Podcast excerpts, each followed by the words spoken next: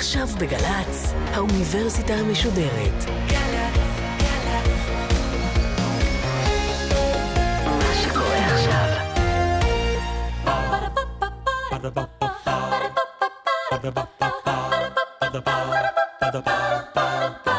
האוניברסיטה המשודרת מציגה מבוא ל עם קובי מידן, והסמסטר טקסטים מכוננים של הישראליות, והפעם שיחה עם הפרופסור רות גביזון מהאוניברסיטה העברית בירושלים ונשיאת מרכז מצילה על מגילת העצמאות. עורכת ראשית מאיה גאייר. שלום. הופעת הבכורה של הטקסט המכונן, שבו אנחנו עוסקים היום על במת ההיסטוריה, הייתה בצהרי יום שישי, לא רחוק מן המקום שבו אנחנו יושבים עכשיו ומקליטים. דוד בן גוריון קרא את מגילת העצמאות מתוך דפי נייר רגילים. אנשי המקצוע לא הספיקו לסיים את העתקת המגילה אל הקלף, גם מכיוון שהטקס הוקדם בשל הרצון לא לחלל את השבת. אז על מה חתמו החותמים? על מגילה ריקה.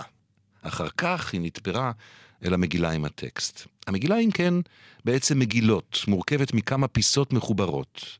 מי שרוצה לראות בכל אלה סמליות, בבקשה. מלאכת הכתיבה הייתה מפרכת, תחילה ישבו שני משפטנים, ואז עוד יועץ, ואז ועדה, וחילוקי דעות, והחילוקים רק הלכו והתגברו, להזכיר את אלוהים, האם המילה דמוקרטיה צריכה להופיע. ואז, כמו תמיד בסיפורים האלה, הופיע בן גוריון והתקין את הנוסח הסופי. לפיכך נתכנסנו, אנו חברי מועצת העם, נציגי היישוב העברי והתנועה הציונית, ביום סיום המנדט הבריטי על ארץ ישראל. ובתוקף זכותנו הטבעית וההיסטורית ועל יסוד החלטת עצרת האומות המאוחדות אנו מכריזים בזאת על הקמת מדינה יהודית בארץ ישראל היא מדינת ישראל. 63 שנה אחרי הרגע ההוא, ביום העצמאות, קיבלה הפרופסור רות גביזון, פרופסור למשפטים באוניברסיטה העברית בירושלים, מראשוני האגודה לזכויות האזרח, הנשיאה שלה לשעבר, קיבלה את פרס ישראל בטקס המסורתי, שם היא נאמה בשם הזוכים, ובמרכז הנאום שלה היא הציגה והציבה את מגילת העצמאות. וגביזון אמרה כך, פחות או יותר, החזון שבמגילה רלוונטי ומלהיב היום בדיוק כפי שהיה אז. ועוד היא אמרה, זהו חזון שכולו בעד, אין בו נגד, והכי חשוב, כוחו רק בשמירה על שלמותו. שלום פרופסור רות גביזון. שלום רב. אני רוצה לפתוח בדברים שלך, באותו טקס שבו את קיבלת את פרס ישראל. ושתי נקודות אני דולה מתוך הדברים ההם. ראשית, החזון הזה רלוונטי היום, החזון המגולם במגילת העצמאות, רלוונטי היום כמו שהוא היה אז, ושנית, אמרת, כוחו של החזון בשלמותו. האומנם, גם כך וכך שנים אחרי שנשאת את הנאום הזה, האם החזון הזה עדיין רלוונטי? האם המגילה עדיין יכולה לדבר, ולדבר בקול צלול ומסדיר לחיינו כאן? חד משמעי. כאילו השאלה היא, אה, למה מדינה או למה חברה בכלל צריכות חזון? ומכיוון שמדינה היא המבנה הפוליטי של חברה, וכל חברה בעולם המודרני היא לא חברה מאוד מאוד הומוגנית, אלא חברה שמורכבת מכל מיני קבוצות ותת קבוצות. אז האופן שבו החברה האזרחית, זאת אומרת כלל אזרחי המדינה ותושביה, אה, פועלים יחד במסגרת שיטה דמוקרטית, האופן שבו הם אה, פועלים יחד ומתרגמים את הפעולה של כולם יחד לאיזושהי פעולה שהם עומדים מאחוריה כאזרחים של מדינה ולא רק כפרטים, צריכה להיות מכוונת על ידי איזושהי מטרה משותפת. עכשיו, לרוב המדינות אין מטרה משותפת שהיא ערכית מעבר לזה שהם רוצים שהמדינה שלהם והחברה שלהם תשגשג ותהיה חזקה, תיתן להם מענה הכי טוב שאפשר לצרכים שלהם כפרטים וכחברה. אבל במדינת ישראל אין ספק שגם מפני שהיא מדינה צעירה יחסית, וגם מפני שיש לה היסטוריה מאוד מאוד מיוחדת, שמגולמת בהכרזה על הקמת המדינה, היא מגילת העצמאות, ההיסטוריה הזאת אומרת שהמדינה הזאת לא קמה כסתם עוד מדינה, אלא היא קמה כמדינה שיש לה חזון, שיש לו מרכיבים, והמרכיבים הם הגדרה עצמית לעם היהודי, תחייה לאומית של העם היהודי, הגנה על זכויות האדם של כל אזרחיה ותושביה בלי הבדל דת, גזע ומין, ומחויבות לשיטת משטר של דמוקרטיה, שבה. הלגיטימיות של השלטון היא הסכמת כל האזרחים. הדברים האלה הם עד היום הליבה של החזון המשותף של מדינת ישראל, שמחזיקים את כל מרכיבי החברה הישראלית. יהודים וערבים, ותיקים וחדשים, דתיים וחילוניים, שמאל וימין, יחד. ואם אין להם החזון המשותף הזה, אז המלחמה הפנימית ביניהם תפרק את החברה. ואני רוצה בשלב הזה, פרופסור רות גביזון, לדבר איתך מעט על, ה, על הנסיבות של חיבור המסמך המרתק הזה, ועל העקבות שהנסיבות מותירות במסמך. הצורך אה, ליצור קונסנזוס, אה, בן גוריון אה, הציב את זה כצורך עליון. רק הוא הציב את זה, אני חושבת שפה הייתה הסכמה. אני חושבת שפה באמת אתה צודק לגמרי שזה מרכיב מאוד מאוד חשוב של התהליך שהביא למסמך הזה. ואני חושבת שכדי להבין יותר את ההיסטוריה שלו ואת הכורח הזה של ההסכמה היהודית, צריך להבין שהיו פה שתי חזיתות של מאבק, כמו בכל התקופה של המאבק למדינה. היה מאבק בין יהודים וערבים על השאלה האם בכלל לגיטימי שתהיה מדינה יהודית. והיה מאבק בין יהודים על מה זה המדינה היהודית. מה טיבה, מה אופייה, גם ברמה הדת-לאום, מדינת הלכה לעומת הגדרה עצמית לאומית תרבותית של העם היהודי, וגם בעניין של מזרח-מערב, סוציאליזם, אה, קפיטליזם, כל מיני ויכוחים פנימיים של, של היהודים. עכשיו, היהודים הבינו בתקופה הזאת שאסור להם לייצא את המחלוקת הפנימית ביניהם כלפי חוץ.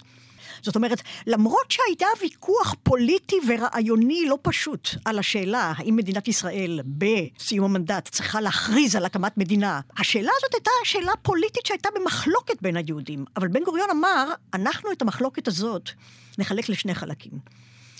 אנחנו קודם כל נצביע ונראה אם בכלל יש לנו הסכמה על הכרזת מדינה ועל מה יהיה כלול בה.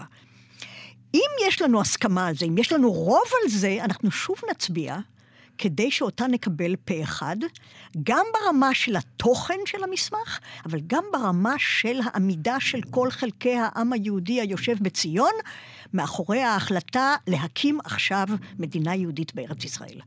והצורך הזה של ה... הסכמה בא לידי ביטוי מאוד מאוד מאוד יפה, הן בתכנים של ההכרזה הזאת, שאולי נדבר עליהם בהמשך, אבל גם בעובדה שבן גוריון הבטיח למתדיינים שאומנם תהיה הצבעה והיא תהיה פה אחד, אבל הם יוכלו בישיבה הראשונה של הממשלה הזמנית להגיד את כל ההסתייגויות שלהם מהטקסט הזה, שלא מבטא בצורה מלאה את השאיפות שלהם. וכך הם עשו, והמסמך הזה קיים בישיבה אחרי ש... שאושרה המגילה. נציג הדתיים מוסיף את אה, שמו של הקדוש ברוך הוא, והנציג הקומוניסטי מדבר על צדק חברתי וכולי. כל אחד מוסיף את שלו כאשר המגילה כבר חתומה בכלל. שזה, את יודעת, היום מקובל לדבר על DNA. הנה ה-DNA הישראלי. זאת אומרת, שילוב של הניסיון להגיע לקונסנזוס וכל מיני פתרונות טלאים שאיכשהו מחזיקים ביחד. אז זהו, אז אתה שאלת קודם את השאלה, אני חושבת שהיא מאוד חשובה ונכון לחזור עליה. אוקיי, זה הצליח אז. אז זה מילא את התפקיד הזה. Mm-hmm. האם זה עדיין רלוונטי היום? האם אותו חזון של אז, אותם שלושה מרכיבים של דמוקרטיה, זכויות אדם ו... מדינה יהודית בארץ ישראל, האם הם עדיין רלוונטיים, קיימים, נוכחים בחברה הישראלית של היום? אני חושבת שזה ויכוח גדול, ואני חושבת שהתשובה היא חיובית. למרות כל ההבדלים בין המצב אז והמצב היום, אין למדינת ישראל חזון אחר. כשאנשים שמתעסקים עם הטקסט הזה, מתייחסים אליו, מתייחסים לפסקאות. פסקת הזכויות, פסקת הקריאות וכולי. בעצם מדובר על חלקים, על מרכיבים אה, של המגילה. גם חשוב, אני חושבת, שאנשים שלא מכירים ממש את הטקסט הזה באופן אינטימי, אה, שגם יהיה להם איזושהי תחושה של המשקל היחסי מבחינת ההיקף של כל המרכיבים. והחלק הראשון של ההכרזה הוא חלק הנרטיב ההיסטורי, והוא אה, מכיל ומחזיק אה, למעלה ממחצית של המסמך הזה. הוא החלק ההיסטורי שמתחיל ב...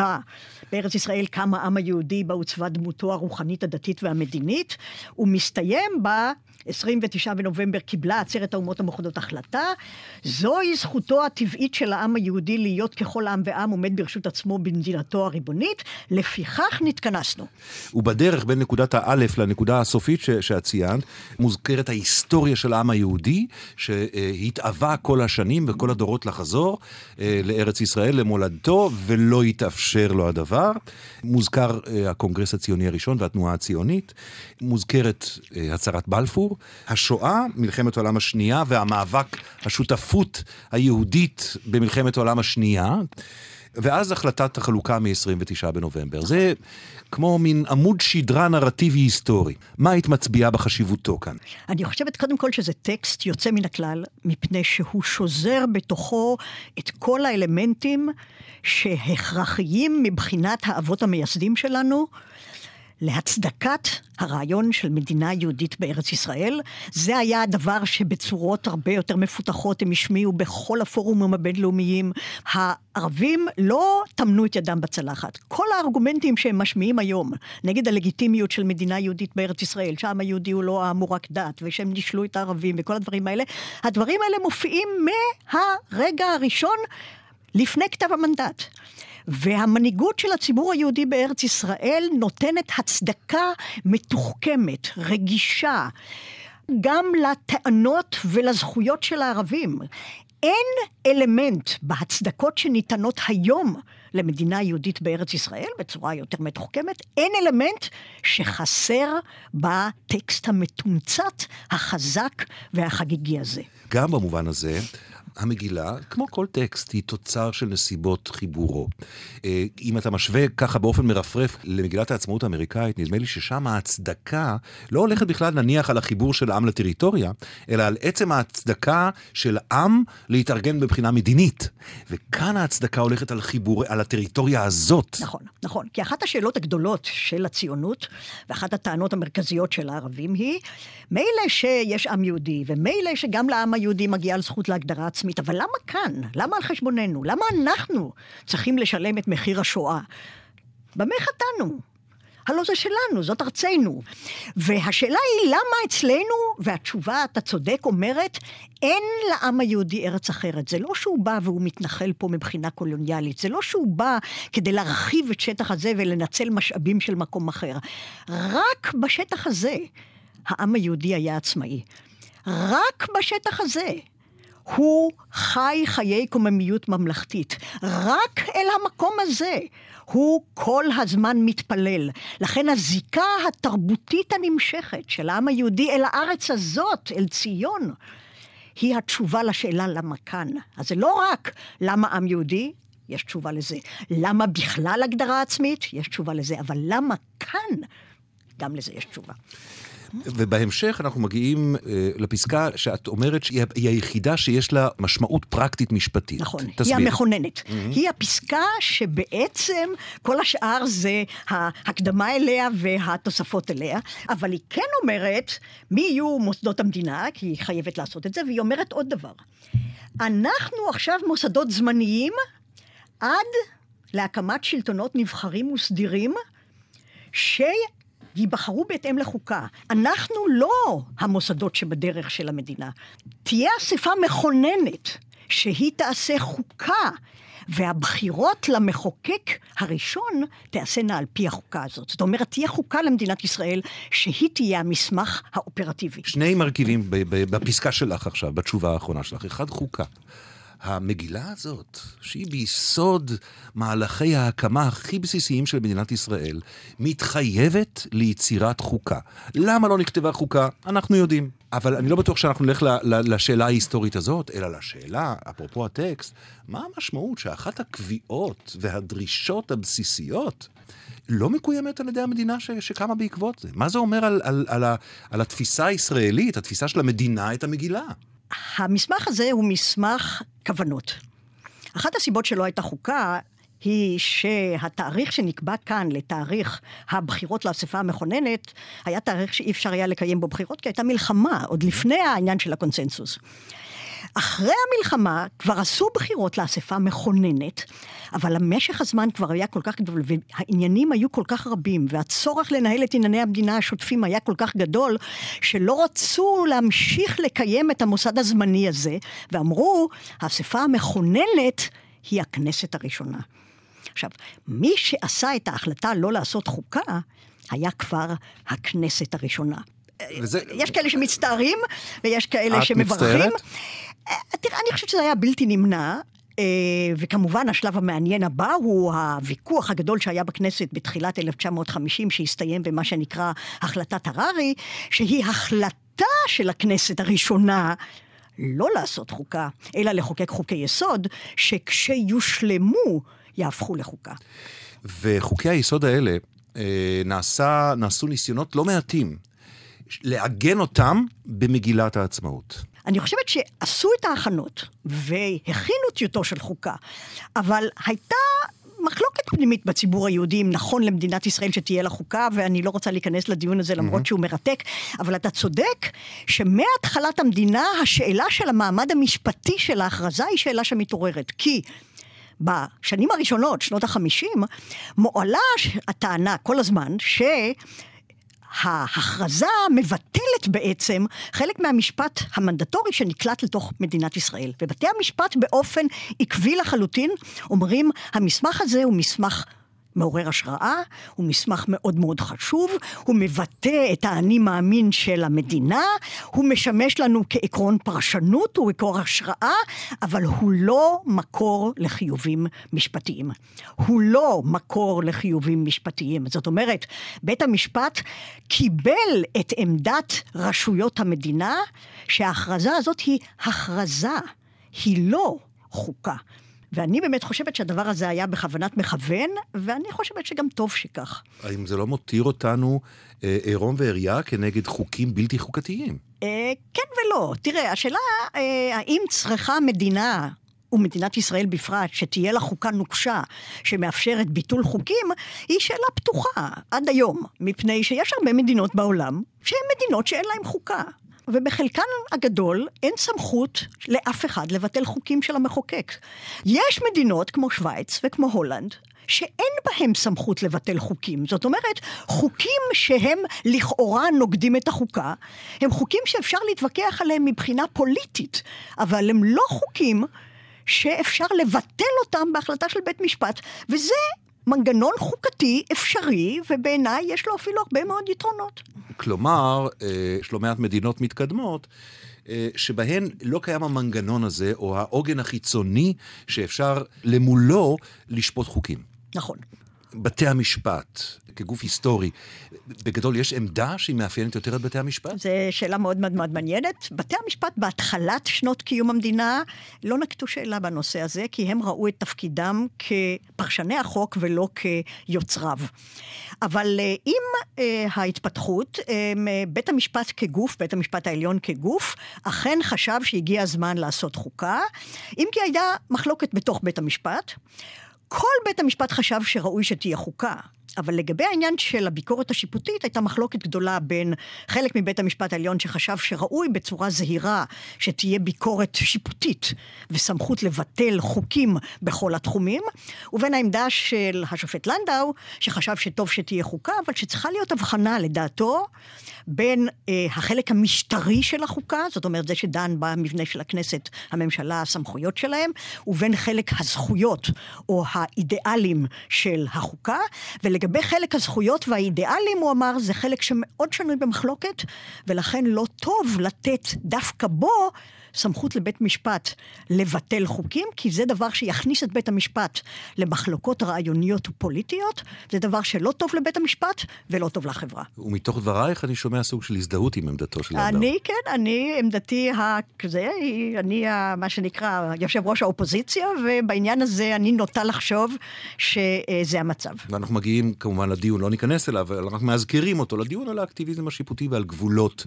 הכל שפיט הזה. אה, כן ולא, כי אקטיביזם שיפוטי יכול להיות גם בלי סמכות לבטל ברור, חוקים. ברור, וגם ברור. שם יש כל מיני שיקולים לכאן ולכאן.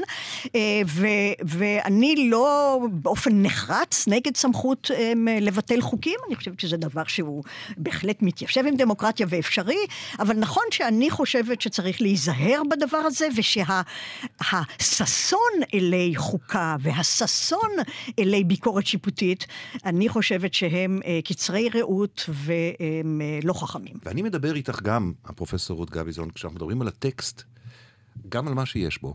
וגם על מה שאין בו. המילה מדינה יהודית מופיעה בהטיות שונות רבות מאוד במגילה. המילה דמוקרטיה, וזה מדהים, לא מופיעה ולו פעם אחת, ואנחנו יודעים היום ממחקרים היסטוריים שנעשו, שהיא הופיעה והוצעה. תסבירי לי את זה. קודם כל, אני אגיד שאני חושבת שזה נכון שחבל שהמילה דמוקרטיה אינה מופיעה בטקסט הזה. ההסבר לזה שהיא איננה מופיעה, אני לא חושבת הוא התנגדות של מישהו לדמוקרטיה.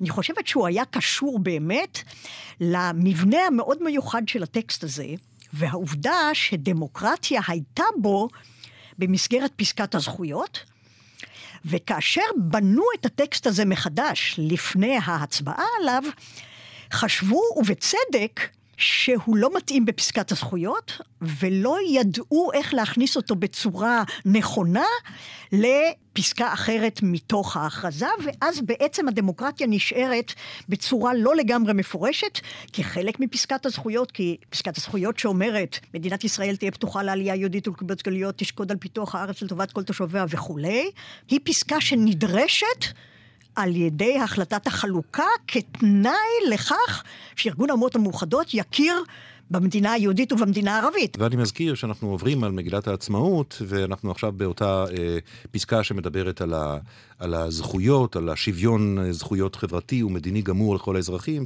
ואז מג, אנחנו מגיעים למה שנקרא פסקת הקריאות, כלומר אותו חלק אה, כמעט מסיים של המגילה הקצרה הזאת, אה, שבה מופנות קריאות. אני אתחיל בקריאות תעצרי אותי איפה שאת חושבת שראוי מאוד להרחיב. אה, הקריאה הראשונה היא לאומות המאוחדות, וכאן מגיעה קריאה שאני חושב שהיא מאוד מעניינת. היא ראשית לא מובנת מאליה. בתוך, בתוך סערת הקרב המתחשרת, אה, מעל ראשי החותמים. והיישוב היהודי הקטן, אנו קוראים גם בתוך התקפת הדמים הנערכת עלינו זה חודשים, לבני העם הערבי תושבי מדינת ישראל, לשמור על שלום וליטול חלקם בבניין המדינה על יסוד אזרחות מלאה ושווה. יש פה קודם כל אמירה, שהיא אמירה שהייתה מאוד מאוד חשובה לערבים, שערבים הם לא רק פרטים, אלא הם חלק מעם. Mm-hmm. זאת אומרת, אתם, הערבים, תושבי מדינת ישראל שיהיו אזרחיה, אתם חלק מהדמוס הישראלי. אתם חלק מהקבוצה האזרחית, שיחד איתנו תגדיר מה תהיה המדינה. אבל האם לא נותרה כאן הסתירה בלב הניסוח, וזאת הסתירה?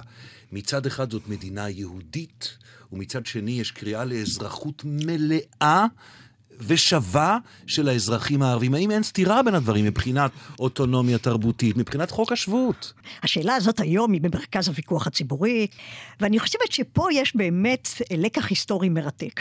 מפני שבהחלטת החלוקה, מכ"ט בנובמבר, הלא ברור לגמרי שהאספה הכללית של ארגון האומות המאוחדות מחליט על הקמת שתי מדינות, יהודית וערבית. Mm-hmm. ששתיהן דמוקרטיות ומגינות על זכויות האדם של כל תושביהן ועל זכויות הקבוצה של המיעוט הלאומי שחי בהן. זאת אומרת, הגוף שהחליט על הקמת שתי המדינות לא חשב שיש סתירה. לדעתי, זה היה ההיגיון אז, וזה ההיגיון גם היום, והלוא היום אנחנו מדברים על מדינה יהודית על יד מדינה פלסטינית. Mm-hmm. מה זה מדינה פלסטינית? זה מדינת לאום של העם הערבי הפלסטיני, שאנחנו כולנו רוצים, מקווים ומצפים ודורשים שתהיה דמוקרטיה. עכשיו, אם אין סתירה בין פלסטינית ודמוקרטית, למה שתהיה סתירה בין יהודית ודמוקרטית. אני מדלג על עוד כמה קריאות, ומגיע לאחד הדברים שזכו um, להכי הרבה תשומת לב לאורך השנים, ובאופן לא מפתיע. מתוך ביטחון בצור ישראל. הננו חותמים בחתימת ידינו לעדות על הכרזה הזו וכולי. הביטוי הזה בצור ישראל. אז ראשית, אמרנו כבר, ונשוב ונזכיר, שהמילה אלוהים באחת מההטיות שלה לא מופיעה במגילה. ובמקומה מופיעה המילה הזאת בצור ישראל, ויש לזה הרבה ויכוחים היסטוריים, נכון? חד משמעית. תרחיבי קצת. זה לא רק ויכוחים היסטוריים, דרך אגב, זה גם ויכוחים עכשוויים, מפני שהבחירה בצור ישראל היא תוצאה של ויכוח. זו פשרה היסטורית שנעשתה על מנת לאפשר לכל האנשים לחתום, לחתום. על המסמך. חד משמעית. צור ישראל בעיני האתאיסטים הוא הזיכרון הלאומי של ההיסטוריה היהודית. Mm-hmm. צור ישראל בעיני הדתיים זה קיצור של צור ישראל וגואלו, שהוא אחד משמות האלוהים. כאשר מתרגמים את המסמך הזה לאנגלית, אז יש כאלה שמתרגמים צור ישראל לגוד אלמייטי.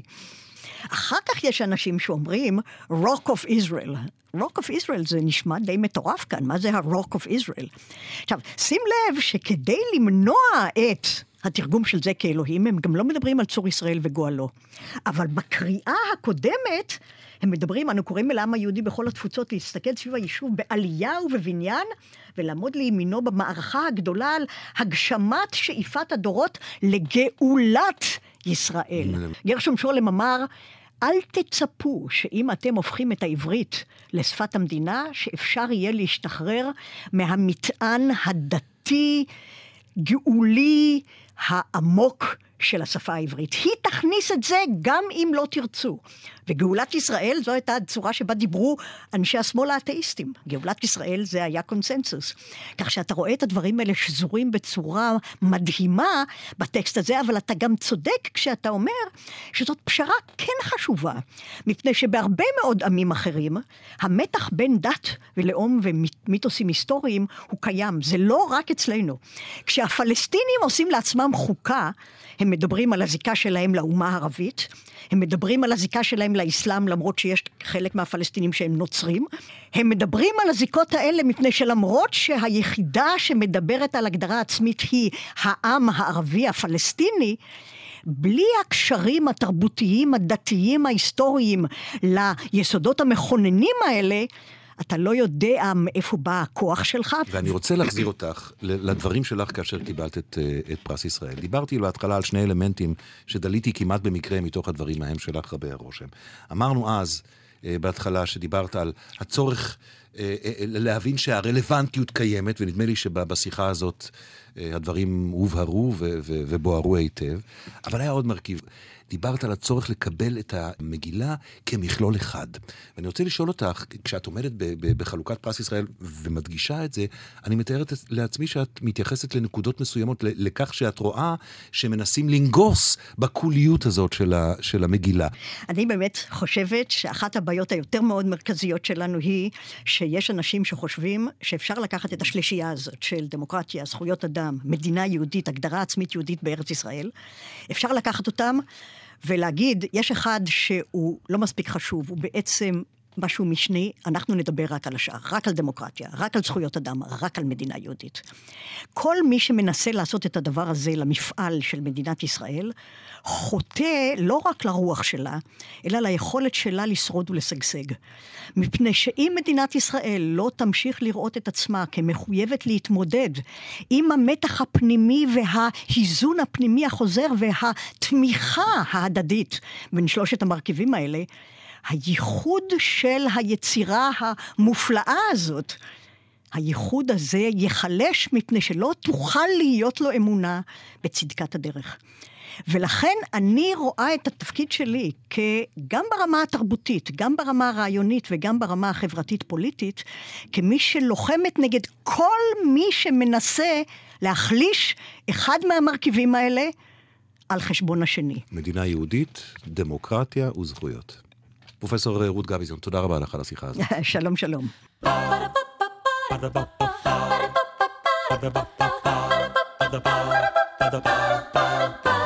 האוניברסיטה המשודרת, מבוא ל.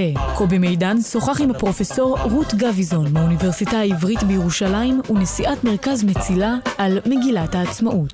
עורכת ומפיקה מיקה נחטיילר, מפיקה ראשית אביגיל קוש, מנהלת תוכן מאיה להט קרמן, עורך דיגיטלי נדב הלפרין. האוניברסיטה המשודרת, בכל זמן שתרצו, באתר וביישומון של גל"צ וגם בדף הפייסבוק של האוניברסיטה המשודרת.